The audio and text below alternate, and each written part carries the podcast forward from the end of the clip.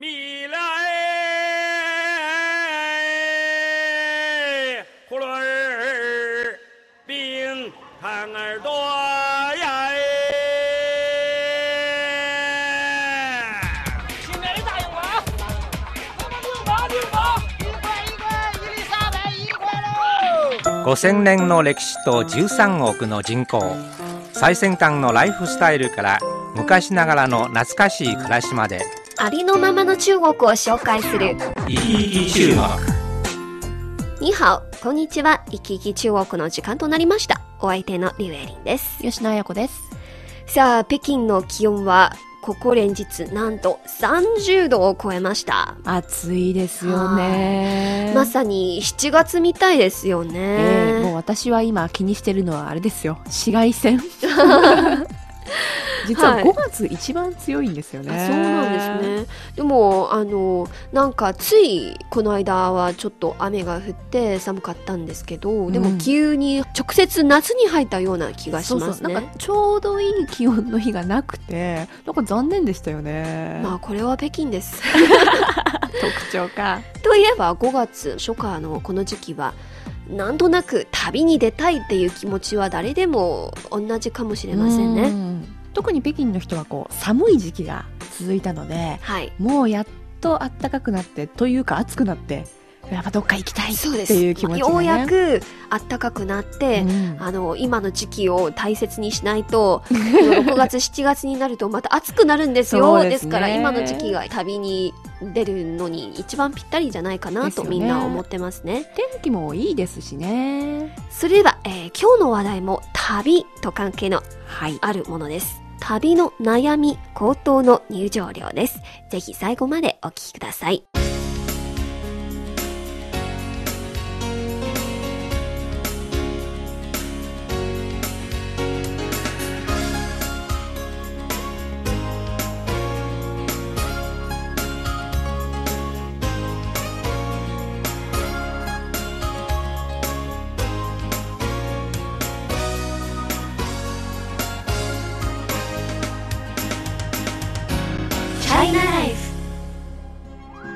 吉野さん、はいまあ、この間5月メーデーのゴールデンウィークが終わりましたがはい。たくさんの中国人が旅行に出かけましたよねそうらしいですね。ニュースすごかったですね。はい、なんか観光客数も、えー消費額もいずれも史上最高を記録したっていうニュースを見ましたそうでした。でもそれにもかかわらず旅旅行にまつわる悩みが増えていますはい。今最も注目される問題の一つは景勝地入場料の値上げですおー、お金の話ですか？なるほど。今世界範囲で見ても中国国内の景勝地の入場料は高すぎるんですようん。国内旅行はむしろ贅沢な旅となりそうですなんかこれ意外ですよね。なんかはい海外、一歩海外に行く人も増えてるけれども、国内の方が値段が高いって。ねうん。でもね、確か私が見たのは、あの、超過会はい。まあジャンジャージーですね。超過会はルーブル3つ分っていうタイトルで、よくわからなかったんですけど、まあ、これは後でエリさんに、はいあの解説していただこうと思ってるんですけど、実際に高いですよね。はい。超過会はあの湖南省の有名な自然保護区の中の景勝地ですね、皆さんはもし映画「アバダー」を見たことがあるならそのなんかロケの場所が超過会をモチーフにしたものだそうですよ。はい。エリさんも高いと思いますか？もちろんですよ、うん。まあ、中国では正直に言うと今は何でも高くなりつつあるような気がしますね。そうですね。うん。冗談では今中国の生活コストは徐々に先進国入りしているのではないかと思います。もうでも入ってるような気がするのは北京しか私は知らないですけど、確かに先進国に負けないと思う。本当に中国はまあ国土が広いし人口も多いですからいろんな格差問題もあるんですよね、そうですね。例えば今北京とか上海のような大都市では一食2000元するところもありますし、うんあるいは23元ぐらいするところもありますよねそうですね。例えばうちの社食なんてね、そうですよね。はい、あのーですから今回のそういう景勝地の入場料の値上げは他の業界に及ぶ恐れがありますうん観光関連産業全体の値上げが懸念されていますねはい。为了养路费，最高的购置税，油价飞涨，说不出的滋味。为其他国享水位，打开车窗全是灰，还要在最堵的路上排队。小区没有车位，公司停车太贵，有车的快乐被停车摧毁。 开心的朋友聚会，每次都喝完懊悔，酒后寻找代价令人悲催。或许换个方式，我们出行只告退，别给地球妈妈生气的机会。或许换种生活，多坐公车融入社会，这个改变会让你越来越美。 China Life お聞きの放送は北京放送中国国際放送局の日本語番組いきいき中国です今日は旅の悩み 値上がりしている景勝地の入場料にクローズアップしますはい。え、エリーさん、あの、聞きたいんですけど、景勝地はなんかランクがありますよね？はい、えー中国では国家クラスの景勝地はは A から5つ A までの5つのランクがありますね、うんうんうん AA 級、AAA 級とかね。そうそうそうそう、はい。ですからまあ最高レベルは5つ A レベルです、うん。で、えー世界遺産にランクインした世界的に有名な景勝地がほとんどは5つ A レベルですね、あのー例えば資金城の呼吸とか、はい。万里の長城とか岩園などなどですね。もう世界遺産クラスのものっていうことですよね。そうですね。はい、えー今私の手元にある統計データでは、えー中国ではその香港マカオ台湾を除いた他の地区で、はい。えー130箇所の5つ A レベルの景勝地があるんですけど、うんうんうん。その入場料に対する調査結果があります、えー60元つまり日本円でおよそ800円程度以下のものは27箇所全体の2割ぐらいです。なるほど。60元から100元までつまり800円から1300円ぐらいの、えー景勝地の入場料は41箇所あります、はい。全体の3割ぐらいですよね、うん。まあ、この辺がまあ、だいたい日本はいぐらいかなっていう気がしますよね。そして、えー100元から200元までつまり1300円から、まあ、2600円ぐらいまでの5つ A レベルの、えー景勝地はなんと46箇所全体の35.33%、まあ、一番多いですよね、はい。えー残り200元以上。日本円でえー2600円以上の、はい。えー景勝地はなんと14箇所。全体の1割ですようね、ん、であの聞いてる日本の皆さんは、まあ、例えば200元以上2600円っていうと、あまり高くないと感じるかもしれませんけれども中国の収入からするとよ。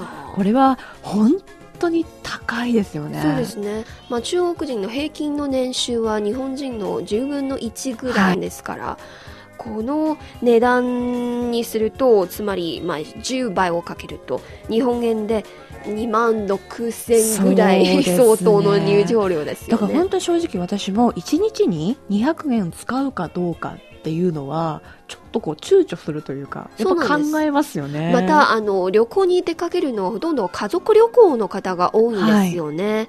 で家族もし3人家族ならまああ入場料だけで。そうかそうかこれかけるだもんね、そうです。家族の人数になると。それが5人いた大ら変ですね。200×5 だから1000円いや入場料だけですよ。宿泊費用とか飲食とか、まあ、うん。渡航費は別なんですよ。とだって200円あれば全員でごあのご飯食べられますもんね。そうですね。あの簡単な食事ならね、はいはい。そう考えるとちょっと本当に高い。びっくりする。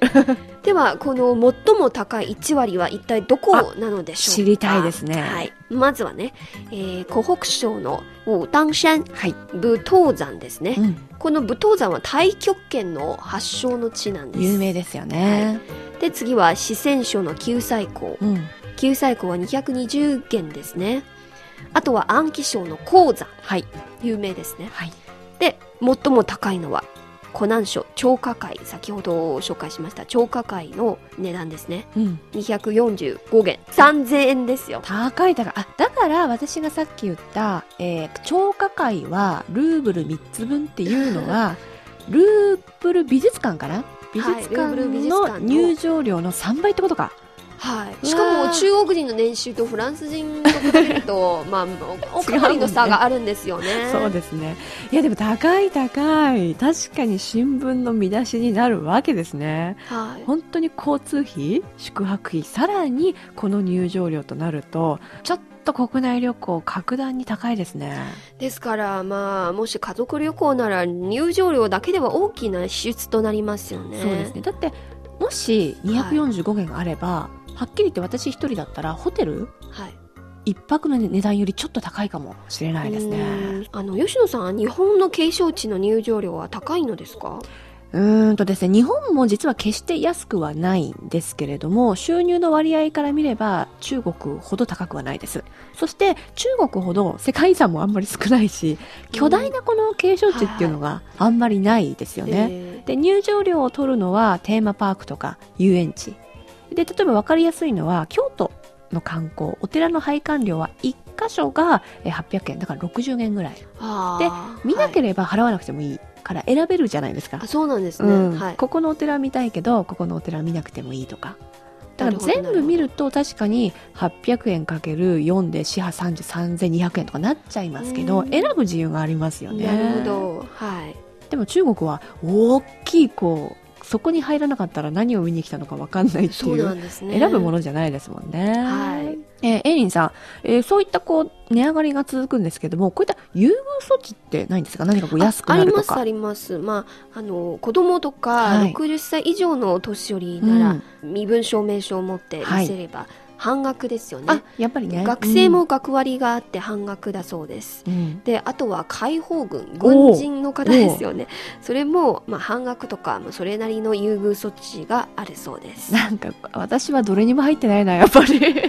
でもツアーで旅に出ている方なら、まあ、団体での入場料は優遇措置がありまあすよ。そうですよね。あのツアーでいくらいくらって払うから、はい。細かいこういったあのお値段は分からないですよね。でも国内旅行ならツアーがあんまり自由じゃないですよね。うん。時間的には。うんうん、あのエリさん私がね、えー、93年に北京に来て、故宮に行った時は、えー外国人はこの値段ですよ。あであの中国の方はこの値段ですよっていうのがあったんですけど今はその入場料の区別っていうのはありますか？ないですね。あの93年なら20年前ですよね、はいはいはい。えー確かに昔そういう、えー国内と外国の区別があるんですけど今はもうないですね。でもないけどこれはちょっと高いな。なんかむしろ外国人値段に合わせてる気がしますね。高い高い本当あと景勝地の食べ物とかいろいろ記念品なども高いですよね、うん。普段のうんところより。また国家観光局がこのほど発表した2011年の中国の永久景勝地の発展報告書によりますとはい。2011年中国では永久景勝地を訪れた観光客はなんと25億5400万人すごいね。つまり1人が二回に二回ぐらい A 級クラスの景勝地へ行ったっていうことですよね。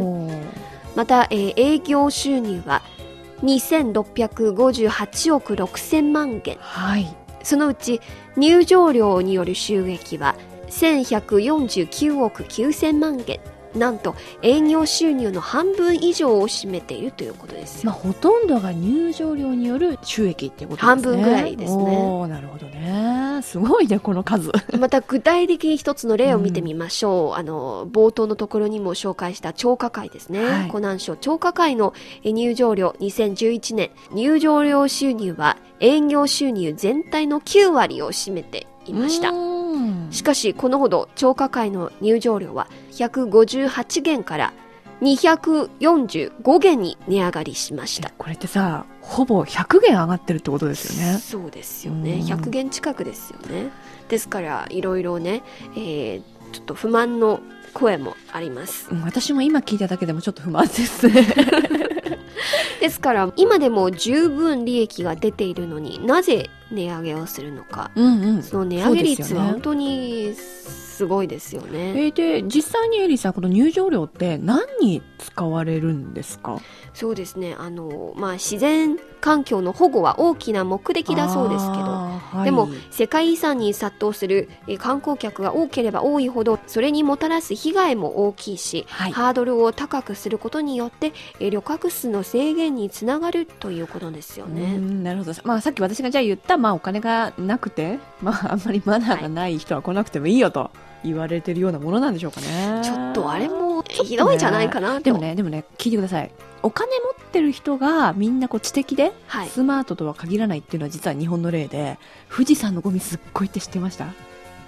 もう世界でも有名な富士山はゴミだらけっていうのは実は本当に有名な話で今ね、えー山が好きな方とか登山家企業などがえー良識のある人が呼びかけて一生懸命清掃ボランティアとかはい活動をしてるところなんですよ。はい。まあ、自然環境を保護する気持ちが分かってますけど、でも全てお金で制限するのがちょっと、そうそうねあれですよね。そうですね。はい、えー実はこの、えー入場料の高騰について政府も動いていまあす。そうしてください。ぜひぜひ。はい。中国ではね、まあ、世界遺産は30カ所、はい。国家クラスの景勝地は177カ所、国家クラスの自然保護区は155カ所、はい。国家クラスの森林パークはえー439カ所、世界地質パークは8カ所、国家クラスの地質パークはえー44カ所あるんです。まあさすがね、はい。中国あ大きい。あることはまあたくはいさんああるんですけど、でも今後の政策指針としてはね、はい。公益的な公園などは低価格むしろは無料に、え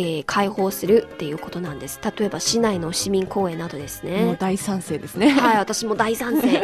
またあの文化的な施設はい。記念館とか博物館はあの無料の普及が今拡大中です。はい、今そうですね。あの中国市内の大きな博物館は無料になってますね。はい、また歴史遺跡故宮とか万里の長城平和洋などは公益性と営利性を両立するという方針なんです。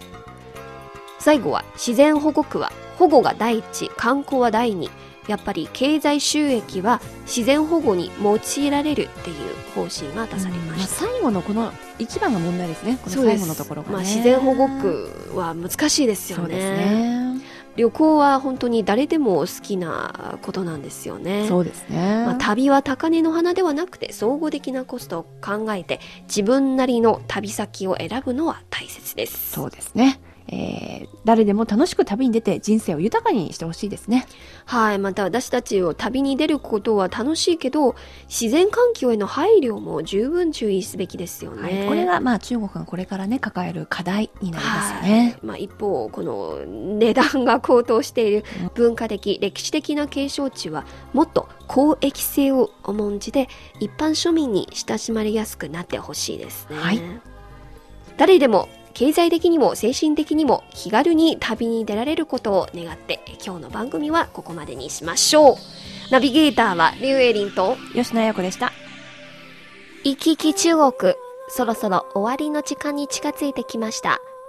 この番組をお聞きになって何かご意見やご感想がございましたらぜひメールやお便りをください。